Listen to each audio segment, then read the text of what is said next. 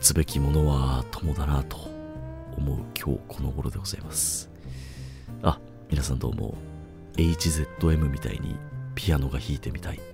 しじみでございます。いやー皆さんいかがお過ごしでしょうか。世の中バタバタしておりますけれども。お久しぶりですね。また更新感覚がこう空いたような気がするんですけれども。うん。まあ、私のツイッターをこう普段からご覧になってる方はなんとなくお察しがつくと思うんですけれどもちょっと最近しじみなんか調子があんまり良くなくてですね、うん、で、まあ、結構なんだろうね。精神的にも体力的にも結構いかれてて。でまあねそのいかれの限界が来てまあ、ちょっとポッドキャストを上げるところではないというか、それって言うとなんか、大事みたいな感じになってるんですけれども、まあ、そ、そんなんか皆さんが思ってる以上に大したことではないんですけれども、まあ、ちょっと、まあ、ちょっとポッドキャストになんか脳のキャパを避けないような状態でして、で、まあ、今回のまあメイントークは、その傷を癒すべく一人で箱根旅行に行ったよっていう話なんですけれども、まあ、その前に軽くオープニングトークしようかなっていうふうに思うんですけど、まああの箱根に行く道中ですかね、僕は今吉祥寺に住んでるので、新宿からロマンスカーに乗って行こうというふうになってたんですけれども、まあ、乗り換えの時にこう駅を、新宿駅を歩いてたんですよ、ブーって。で、まあ、土日なんですけど、なんかスーツ姿のサラリーマンの2人組がいて、年はまあ大体僕と同じぐらいだと思いますけどね、30代前後ぐらいかなっていう感じなんですけど、まあ見るからに、まあ営業職の方なのかなっていうね、まあスーツ着て歩いてるってことは大体営業の方かなとは思うんですけど、んで、まあなんか僕の近く歩いてたんで、ふってこう、その2人組を見たら、あの、めちゃくちゃ酔っ払ってるんですよね。うん。で、酔っ払ってるって言ってもね、あの、泥酔です。はい。あの、泥酔してる人あるあるだと思うんですけど、あの、泥酔してる人、めっちゃびしょびしょっていう僕の中のあるあるがあるんですけど、あの、例に漏れず、なぜかびしょびしょで二人とも。うん。で、なんか片っぽはもう完全にぶっ潰れちゃってる感じで、もう一人で家帰れませんみたいな状況なんですよ。で、もう一方の方も、まあ、酔っ払ってるけど、まだ、あの、人と、人の形をしてるみたいな感じなんですよね。なんで、その、まだ生きてる方は、あの、もうぶっ潰れてる方の肩を、こう持って、こう、担いでるっていう感じなんですかね。うん。で、こう、歩いてるっていう感じだったんですよ。うん。で、なんかそれ見てすげえ思ったんですけど、営業の人の飲み会ってそんな飲み方すんのみたいな。うん。なんかいや、まだ私服とかなら、まあなんか友達と、まあなんかはめ外しすぎて、あの、なんかめちゃくちゃ酔っ払っちゃったとかっていうのかなとか、あとはまあもうちょっと若ければね、大学生とかだったらもう酒の飲み方なんか全然わかんないじゃないですか。なんか自分の限界値とかも知らないじゃないですか。なんで、ぶっ潰れるのもまあ理解できるというか、まあそこでね、自分のこう限界値を知るみたいな部分あるじゃないですか、学生時代に。うん。なんでわかるんですけど、社会人になったあんなにベロンベロンになることってあるんだと思って。うん、まあね、職業、その、えー、職種？柄、職種でそうなってるのか、それともなんか社風でね、そういう、まあいろんな会社がありますからね、あっていう飲み会なんだったからなのかわかんないですけど、久しぶりになんかあんなびしょびしょのサラリーマンみたいなって思いますね。うん。な、なんですかねもうなんか、僕あんまりお酒が強くないので、あの、なんか、びしょびしょになる理由がわかんないんですよね。多分トイレかな。まあなんか戻しちゃったりとかして、トイレでそれを洗おうとして、髪も濡れちゃうとかっていうの髪が濡れるっていうのがわかんないんですよね。服が濡れてるならまだしもね、うん、しかもなんか全身濡れてるっていうね。ななんかとにかく顔を洗ってとかもうアルコールを外に出したくて出したくて洗面台みたいなところでめちゃくちゃびしゃびしゃに洗っちゃうみたいな感じなんですかね。なのか何なのかわからないですけれどもね。うん。あとねこう仕事終わりとかに帰っててもこう一人なんか自分の親父ぐらいかんもう本当リタイア手前ぐらいのおじさんがさすんげえベロンベロンに酔っ払っても駅のホームとかで人がねこう行き交う中でもう柱とかに寄っかかかっても、ね、完全にグダーンって寝ちゃってるとかあれ自分の親父がなってたらすげえ悲しいよなって思ったりするんですよね。幸い俺の親父も酒弱いですしもう飲まないのであのお酒が弱い人はもうセーブするんであんまりねあの、まあ、強制的に飲まされない限りはああいう姿にまずなることはないのでああなる前にもう頭が痛くなっちゃったりとかしてもう無理です無理ですストップですっていう風になるんですよね。なんで多分うんなんか自分でお酒を飲んでねだって一人で一人であんなになってますからね。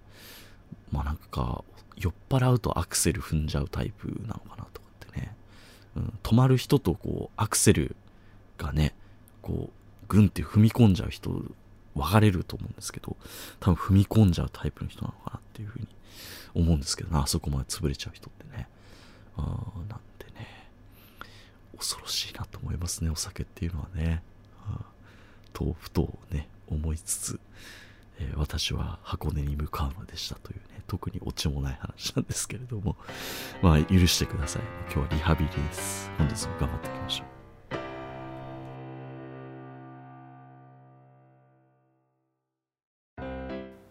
牛丼並盛りつゆだくこの番組は東京都は武蔵野市吉祥寺に住む独身アラサー男の私しじみがお送りするボイスエッセイです。もしよろしければサブスクリプションの登録よろしくお願いいたします。もし今押していただければいずれ月から放送できるかも。うーん。Go to the moon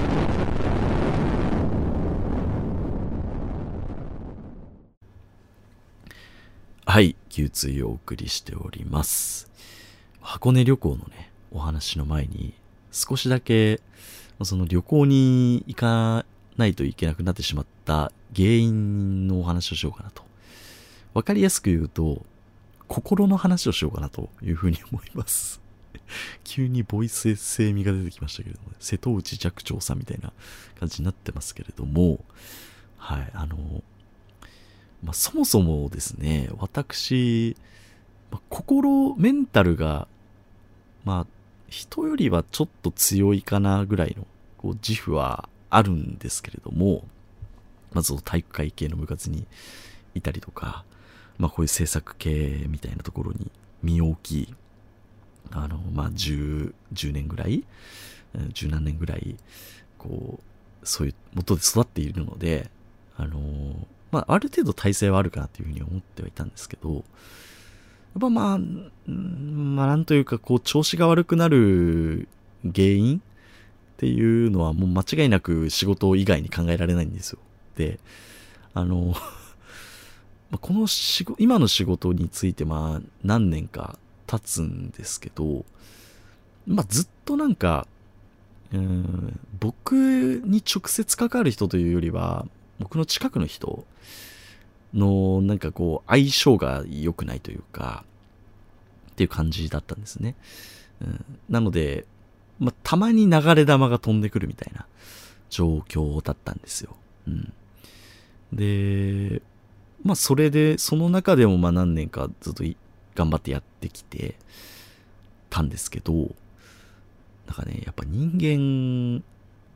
1日8時間仕事していたら、まあ、残業込みで十何時間そういう、こうなんか、良くない空気の中にいると、行かれますね。ああ。あの、もっと、もっと他の人なら早く行かれてると、思うんですけど。で、まあなんかね、原因じゃないんですけど、まあ、なんか僕がドカーンって、まあ、なっちゃったわけじゃないですか。ダーンみたいな。パープロ君で言うと肘の爆弾が爆発しちゃったみたいな状況なんですね。あの、壊れるタイプのベイブレードみたいな感じに一回なっちゃったんですけど、あの、やっぱなんか、こう、一線超える瞬間みたいなのがあって、それは、まあ僕がなんかされたっていうよりは、その、なんかギクシャクしてる近くの人たちの、こう、なんていうかね、こう関係の糸がこうプツッと切れたというか、結構この、実際に見えるこう動きで、ぐるぐるぐるってこう、動乱がありまして、簡単に言うと。はい。あの、それで、まあ、結構体勢が変わるみたいな感じになったんですよね。うん。で、まあ、そこが、やっぱあれだったのかなっていうふうには思うんですけど、まあ、そこでも結構どっと疲れちゃって、で、まあこれからもね、良くなればいいんですけど、良くなる保証もないというか、状況がね。うん。なので、まあなんかこの先どうなるのかなっていうこととかもいろいろ考えちゃうと、もう仕事のことしか考えられなくなっちゃって。で、頑張って頑張って、もうエッチなこととか、あのー、他のこととかを考えようとするんですけど、うまくこう切り替わんないんですよね。普段だと、まあ、切り替えられる、んかなっていう感じはするんですけれどもね。うん、で、そこの切り替えがうまくいかなくて、もうずっとこう、なんか視野が狭い感じがしちゃってて。で、まあなんかこう、まあ疲れて、金曜日とかに、ああ、土日だと思って、家に帰ろうとして電車に乗ってたんですけど、もう、やべえな、みたいな。で、やべえなって状況はずっと続いてたんですけど、大体そういう時って、あの、お腹減ってるか、眠いかのどっちかだと思うんですよね。で、まあなんか、ちょうどね、お腹も減ってたし、まあなんか食えば、ある程度、ちょっと思考も回復してくるかなと思って、で、吉祥寺帰ってきてご飯食べてたんですけど、まああの、ちょっと回復したんですけど、いつもよりも、なんかこう、うまく切り、なんかなんて言うんだろうな、元気じゃないというかまだ残ってる感じがして、ああ。なんか、ドロドロのものが体の中に残ってる感じがして、で、これはなんかいつもと違うぞっていう挙動が、っていう自分のこう客観視してみた時にそういう感じがしたので、これはまずいってことで、まあ、東京都23区を抜け出そうっていうね、ことで箱根旅行に行きましたね。うん。で、まあなんかね、よく、まあこういう僕ぐらいの年の人もそうですし、僕の同期とか学生時代の仲間たちも、まあ、こういう業界に飛び込んでる人いっぱいいるんですけど、やっぱもうメンタル病んじゃって、休職する人とか、転職する人とか、一番悲しいなって思うのは、その、せっかく自分の意思で飛び込んだ世界がもう嫌になって、もう全く物を作らない仕事に就く人というか、まあそういう人に限って才能があった人だったりとかするのがね、またあれなんですけれども、すごく悲しいんですけど、まあ、そういうケースもいっぱいあって、で、まあ、どう、自分がなんかそういう風にもしなった時に、なんかどう対処すればいいのかなっていうのがね、なんなんかわかんなくて、で、いろいろやっぱサイトとかも調べるんですよ。あの、コンビニ、元気の出る食べ物とか、なんか、あの、エナジードリンクとかいろいろ調べるんですけど、まあなんか大体書いてあることって同じで、あのまあなんかね、栄養を取るとか、タンパク質取るとか、あのね、豚肉食べるとか、あとは、睡眠をとるとか、お風呂にちゃんと浸かるとか、あるんですけど、あの、で、できないんですよ。実際なんかそういう風になっちゃったことある人は多分わかると思うんですけど、睡眠時間を例えば1日7時間以上取りましょうって言うじゃないですか。まあ、そりゃいっぱい寝れば元気になるよねって話なんですけど、もうなんかストレスとか、そういう、なんて言うんですかね、こう悩み事があるともう寝れないんですよね。うん、寝なきゃいけないなってわかるんですけど、だって寝るともう次の日の朝になっちゃうわけですよ。うん。だから、ちょっとでもなんか別のことを入れたくて、なんでこう、いろいろスマホとかね、なんか好きなこととか気分転換しようってな、なっても、あ、やだ、明日にならないでもう寝たら明日になっちゃうよってなって結局3、4時間ぐらいの睡眠でもう地獄のような感じで目覚めるみたいな。で、目の奥には鬼がいるみたいな状況で目覚めて、それが、まあ、何年も続いてみたいな 状況だったんですけど。なんでね、難しいですよね。本当にそう思いますよ。なんかもう、やっぱり、周りのね、人間関係って変えられないし、僕の力じゃ。だし、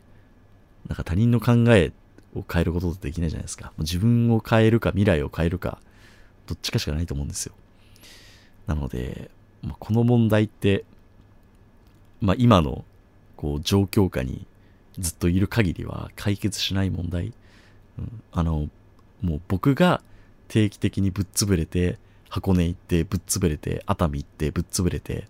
どっか行ってみたいな。もそれしかないのかなと思うんですけど、場所を変えない限りはね、転職とかしない限りは。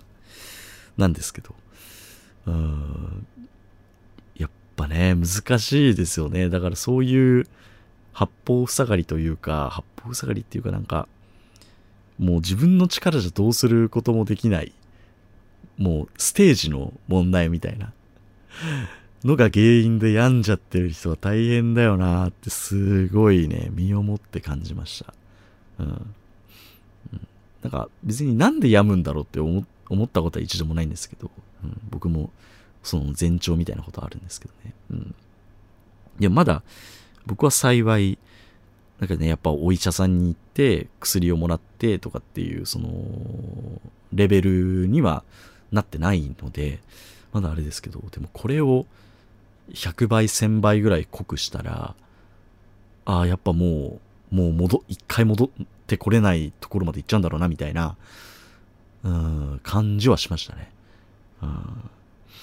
なのでね、まあ、ちょっとね、皆さんも本当に、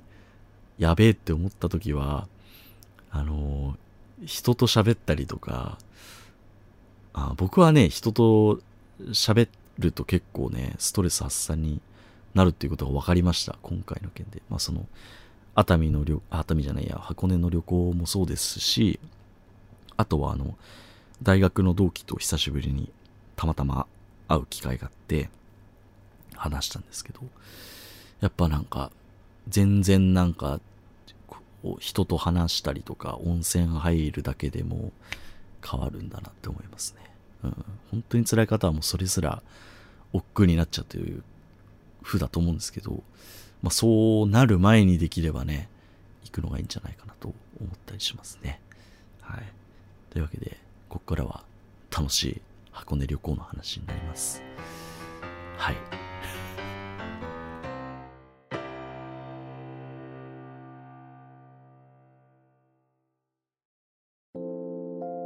牛津高校首相のしじみです。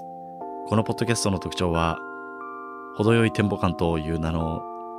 微妙に間延びしたトークです。目標は独占契約を勝ち取って100億円を手に入れることです。絶対勝ち抜くぞ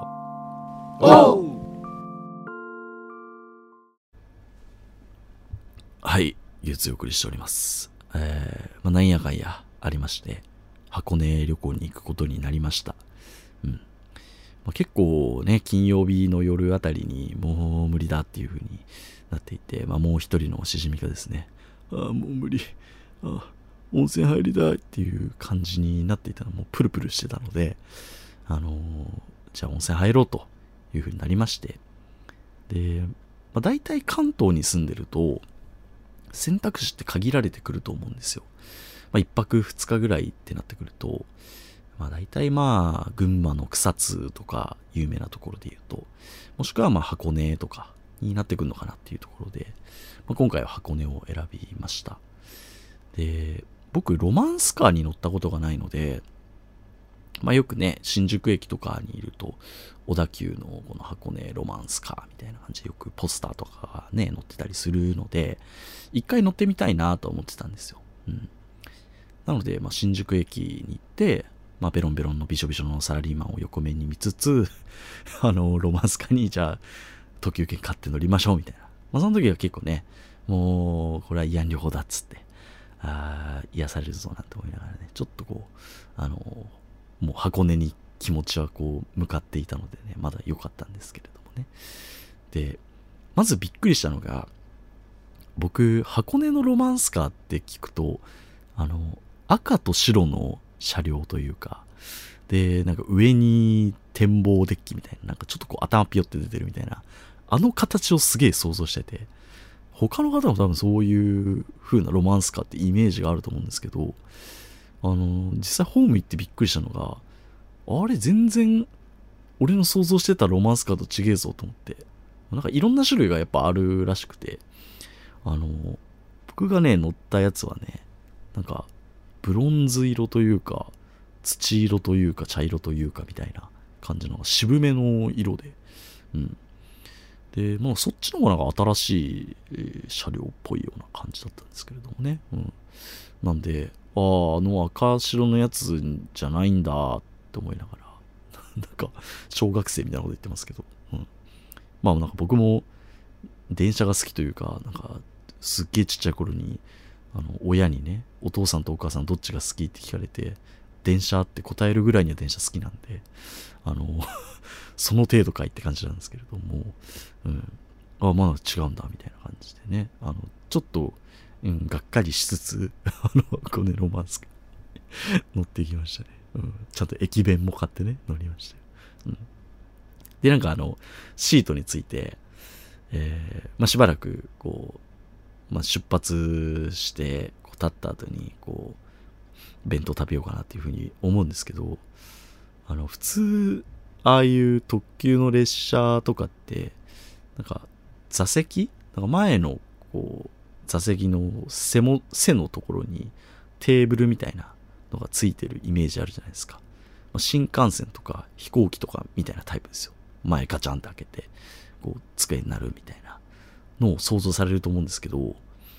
あれ？と思って、あれなんかテーブルなくね？と思って。で、この鬼を呼んで、ロマンスカーにテーブルがないことはないだろうとは思いつつ、ちょっとパニックになってまして。うん、で、たまたまなんかね、周りもね、結構空いてて、人がいなかったんで、みんなどうやって飯食ってんのかなと思って、あの、わざわざそれを観察するために、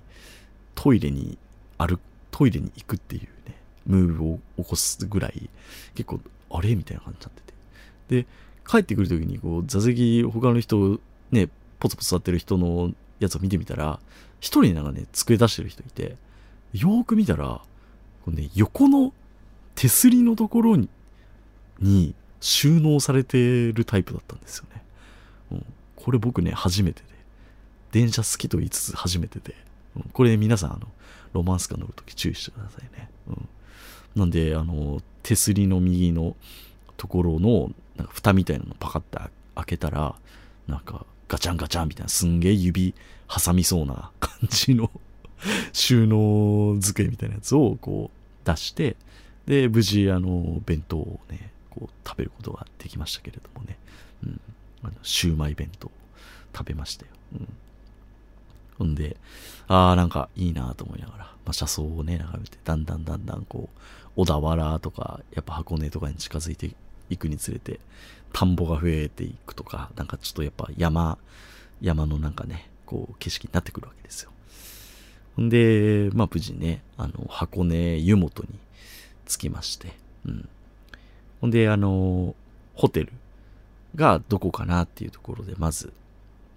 ホテルの地図をこう開いて、あの、スマホでこう見ていたんですけど、なんかこう、ナビみたいなのをこう開いて、こうナビ通りに行こうと思ったんですけど、なんか、えらいなんか、変な道案内するな、みたいな感じで。で、これ絶対あの山の中だよな、みたいな、うん、案内をするんですよ。でも、まあ僕一人ですし、あの別に誰にも迷惑かけないし、言うて箱根湯本って、あの、駅の近く、周りぐらいしかなんか見るものもないんですよね。まあそれかもう温泉入るかぐらいしか多分やることないんですよ。で、まあ別に僕は、そんなにあの、ホテルにある温泉に入れればいいぐらいの感じなんですよ。そんななんか何個も何個も温泉入りたいみたいなタイプではないので、なんか時間もあるし、その地図にちょっと従って行ってみるかみたいな風になったんですよね。で、こうそのナビ通りに行ってみると、なんか参道みたいな、なんか明らかにこの先にホテルがあると思えないけどみたいな感じのところを案内されて、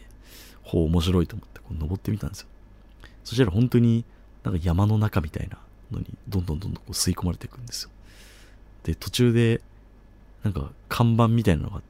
あるんですけど、何個か看板をこう見て、その看板通りに行った途中で、なんか、ぼっきり看板折れてるところに遭遇しまして、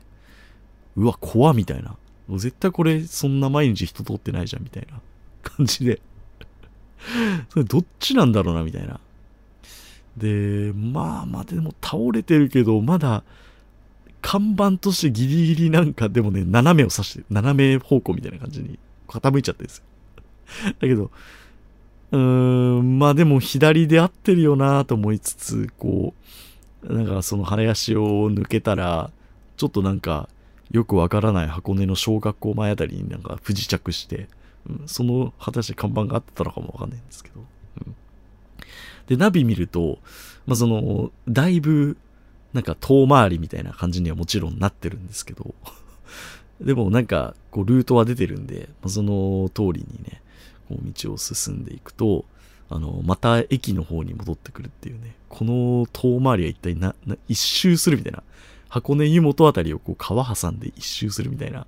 感じになって、今何だったんだろうな、俺のなんか入力ミスなのかなとか、いろいろ思ったんですけれども、うん、まあなんかちょっとこう、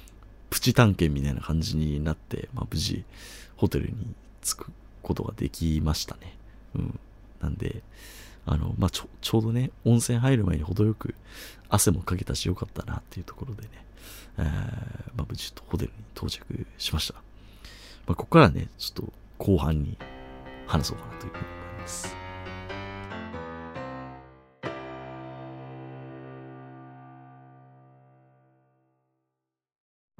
スペシャルゲストお越しいただいております。皆さん、こんばんは。春名誠でございます。落ちた時ってどんな感じなんですか？おい、センスねえなって思うんですか？はい。ちげえだろ はい、後半戦でございます。ようやくホテルに到着して、ね、何をしてやろうかなっていうようなね、感じになってるわけですよね。で、だいたい18時ぐらいにチェックインしたので、まあ時間はいっぱいありますよ。うん。で、まず自分の部屋に案内してもらって、で、まあご飯食べるか、温泉入るかの、まあ大体2択だと思うんですよね。うん。で、なんか僕の泊まったところのホテルが、うん、なんか変わったシステムというか、まあ、結構こういうタイプ多いのかなわかんないんですけど、大浴場は24時間やってるんですよね。で、まあ、その、大浴場と別に露天風呂もついてると。で、その露天風呂っていうのが、えー、男女交代制になってるところなんですね。なので、時間帯で分けられていると。で、そのところはですね、女性の方が先で、えー、まあ、夜の10時までが女性で、10時以降は、まあ、10時以降から朝までは男が入れるみたいなシステムなんですよね。なんで僕は、えー、10時まで露天風呂入れないと。うん、なんで、まあ、一回じゃあ大浴場に行ってみて、で、上がってご飯食べて、今度は露天風呂の方に行こうっていうね、完璧なプランにえー、なりまして、僕の頭の中で。うん、で、まあ、それをやるべく、まずは大浴場に向かいました。うん、ほんで、こう大浴場の、こう、なんていうんですかね、こう脱衣所みたいなところで、あの、着替えて、大浴場入りまして。で、温泉入りましたよ。浸かりましたよ。はーと。でもめちゃくちゃ気持ちいいんですよ。最高ですよ。うん。で、まあ、いろんなね、効能みたいな看板とかにもね、あの、体の疲れとかはもちろんありますけれども、あの、なんか精神的なね、なんかこう、ちょっとこう、うつ気味な人にも効きますよみたいな、まさしく俺に効くような温泉じゃないかと。ありがとう箱根と思いながらね、箱根の湯に抱かれながら、あの、しばらく過ごしまして。うん、で、だいぶ体も温まって、あのー、まあ、大体1時間 ?1 時間も入ってねえか。でもだいぶ僕の中ではだよ、長風呂だな、みたいな感じで。んで、まあ、一回じゃあモデルかっていうことで、あのー、まあ、またも脱衣所に戻ったわけなんですよね。でね、ここでね、ちょ一個ありまして、はい。あのー、まあ、脱衣所で、こう、部屋から、部屋に置いてあった館内着っていうのがあるじゃないですか。あそういうとこに泊まると。それに、こう、着替えようとしたんですね。で、形はよくあるタイプです。あの、ゆ、浴衣みたいな感じですね。前、えー、前を、こう、なんていうんですか？こう、互い違いクロスでこう、ね、やって。で、ちいちゃい紐がついてるところと、ついてないところ、まあ、まあ、いろんなタイプあると思うんですけど、あの、まあ、その旅館で行った時に、そのなんか小さいな、中で中で結ぶ、リボン結びするタイプじゃなかったと。おお、なるほどと。まあ一枚とりあえず、あの、それを羽織って、で、もう一枚なんかその外に羽織れるやつがあって、そこにはなんかちいちゃい紐がついてるんですよ。うん。まあ二枚体制ですね。うん。なんで、まあ、一枚羽織って、で、外側にもう一枚羽織って、で、ちっちゃい紐を結んだんですけど、あれなんかおかしいなみたいな。すげえ下がスースーするなと思って。うん。で、やっぱ、上のリボンだけだと、なんか、おかしいぞっていう状況だったんですよ。で、そしたら、なんか、たまたまね、他に着替えてる人もいて、ふってその人見たら、めちゃくちゃ帯巻いてんのね。うん。いや、そりゃそうだよなと思って。え、俺の帯どことか思いながら。うん。でも、助けを求めるにしても、ロビーまで行かないとなっていうので。ほんで、あなんか、すげえスースーしてる、だから、しじみの詩人は見えちゃうよみたいなね、状況でして。うんまあ、一応パンツは履いてますけど。で、あの なんとか、まあ、とりあえず あの、ロビーよりも自分の部屋が近かったので、まあなんかとりあえず部屋に戻ってみようと思って、なんとなく自分の、あの、部屋に、あの、ちゃんとこう、前を、あの、すげえなんか、恥ずかしそうにしてる人みたいな感じになると、抑えながら、しじみのしじみが出ないように、抑えながら自分の部屋に帰って、振ってみたら、あの、僕のベッドの横に、あの、すげえ、六角形みたいなの 帯を長いものをなんかすげえ綺麗に畳むと六角形みたいになるみたいなのわかります？あの綺麗なあのダビデの星みたいな帯が ポロンって転がってて 多分僕がカンナギ持って出るときに多分ね、その帯のあのダビデの帯がポロって落ちちゃったんだろうなっていうね。ここにあるやないかいっつって、ね、自分の中で突っ込みつつ、まあね、その帯をね、つけましたけれどもね。まあ、そういうちょっと軽くトラブルに見舞われつつね。うん。で、まあ時間はだいたい1時間ぐらい経って19時ぐらいだと。まあ飯食うにはね、ちょうどいいですよ。ちょうどお風呂も入ってね、えー、いっぱい歩いたんで、お腹減ってるなーって思いながらね。まあ一旦ベッドの上で、こうちょっとボカーンってね、あのー、大の字になって、まあなんか、ああ、温泉来てよかったなーなんて、俺は幸せだーって思いながら、あのー天井をこう眺めてたんですね、ふーってね。ほんで、あの、次の瞬間にですね、あの、3時間後ぐらいワープしてて、夜の10時ぐらいになってたんですよ。そんで、はぁと思って。ほんで、目覚めて、うわ、やべえ、寝てたと思って。ほんで、最悪なのがですね、あの、もうね、飯屋が全部閉まってましたね。うん。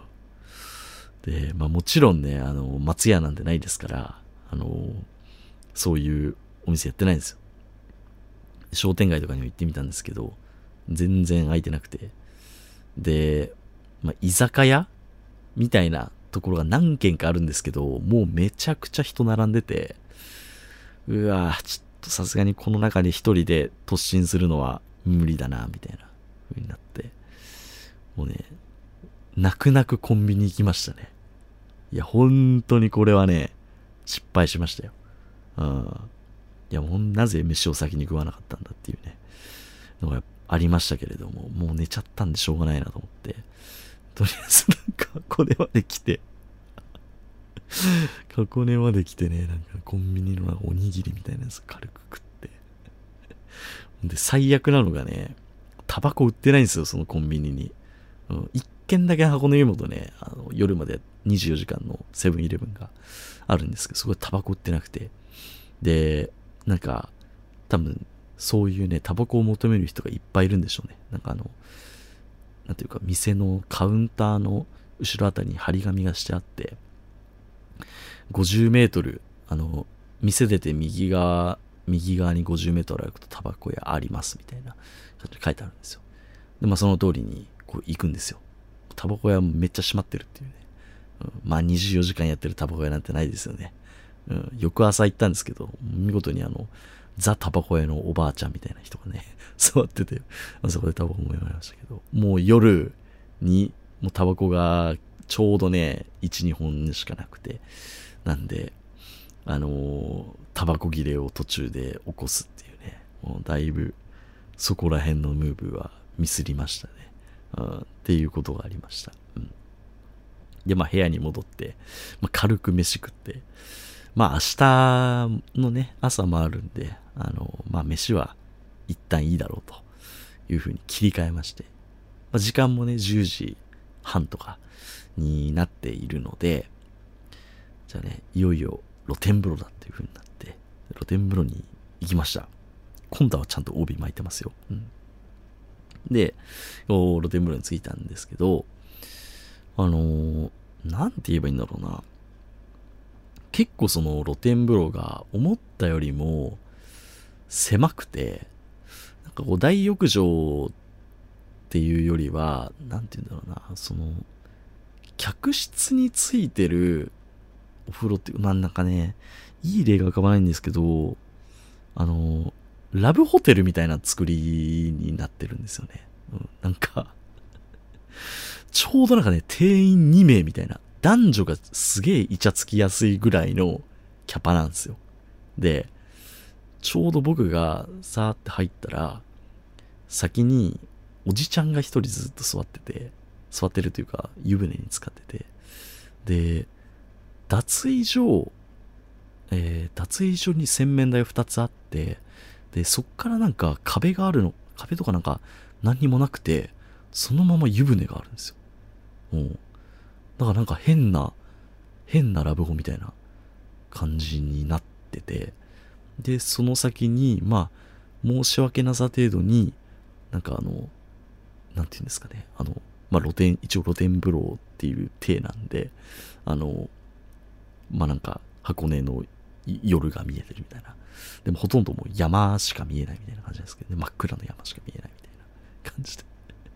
で、普通、露天風呂ってなんか、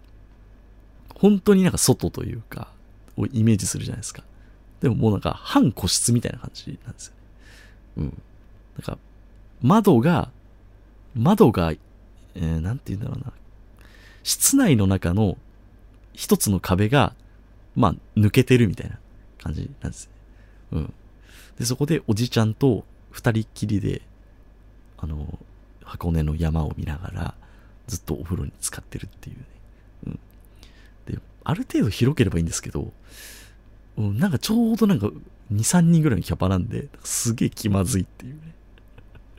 っていう状況。向こうのおじちゃんもなんか、なんか気まずそうな感じでしたけどね。まあでも、せっかく露天風呂だしなとこう、多分お互い同じこと思ってたんですけど。ほんでね、二人でチャポンってね、ずっと外見ながら会話することもなく。うん。で、まあいいやと思って、僕が先に、あの、出て、あの、ラブホテル みたいな、洗面台みたいな。多分あれ絶対あれなんだよな、あの、個人で貸し切りすることもできるらしいんですね。予約とかを入れていれば。なんで、多分男女で入る、うん、カップル向けとかで基本考えられてる作りなのかなっていうところなんで、あ、こういう感じなんだと思ってね。うん。で、まあ、そういう露天風呂を満喫して、まあ、また部屋に戻ってね、あの、眠りにつきましたけれどもね。うん。まあ、なんかそういう感じでした。ざっくり言うと。うん。まあ、翌日もなんかね、適当に近くで、あの、蕎麦みたいなのをね、あの、食べましたけれども、まあ、蕎麦はね、あの、どっこも一緒だなというふうに思いました。あの、全然違うんでしょうけどね。僕には違いがわかりませんでした。ということで。まあ、楽しい箱根旅行してきましたとお話でした。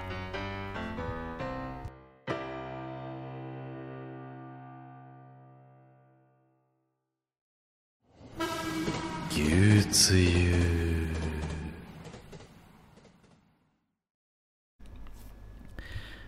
はい、今回は箱根旅行会になりました。なんかそんなに、やっぱ一人旅なんで、なんか、ああだこうだなんか化学反応みたいな事件が起こることっていうのはあんまなかったんですけれども、うん、まあなんかありましたね、いろいろね。うん、あとはですね、まあ僕は今回幸運なことに、まあ温泉に行ったりとか、まあ友達と話す程度で住んでるというか、まあ、なんなんか元気になりましたけど、でもまあね、苦しい人って多分いっぱいいると思うんですよ。そういう時は本当に無理せずに、一人で抱え込まずに、助けを求めた方がいいと思いますね。うん。まあ、友達しかり、まあ、家族しかりですけれども。うん。なので、まあね、自分一人でどうにかできることももちろんあるとは思うんですけれども、ああ、もう自分の力だけじゃ無理だって思った瞬間にもうすぐ、うん、そういう、うん、誰かに甘えるっていう選択肢を持っといた方がいいんじゃないかなというふうに思いましたね。うん。まあ頑張って生きていきましょうって感じですかね。はい。というわけで、えー、流通では皆様からのご感想をお待ちしております。えー、Twitter でハッシュタグすべてひらがなで牛つゆとつけてご感想ついていただければと思います。あとは Apple Podcast、Amazon Music、Spotify で配信しておりますので、ぜひ星の、えー、星のレビューをつけていただければと思います。えー、今ですね、YouTube 始めるようマニフェストキャンペーンをしておりまして、Apple Podcast のレビューの星が100件を超えたら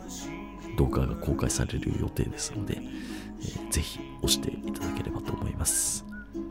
というわけで、ここまでお付き合いいただきありがとうございました。噛みました。えー、次回予告ですね。次回、牛つゆ、しじみ、実はエッチな夜過ごしてました。ありがとうございました。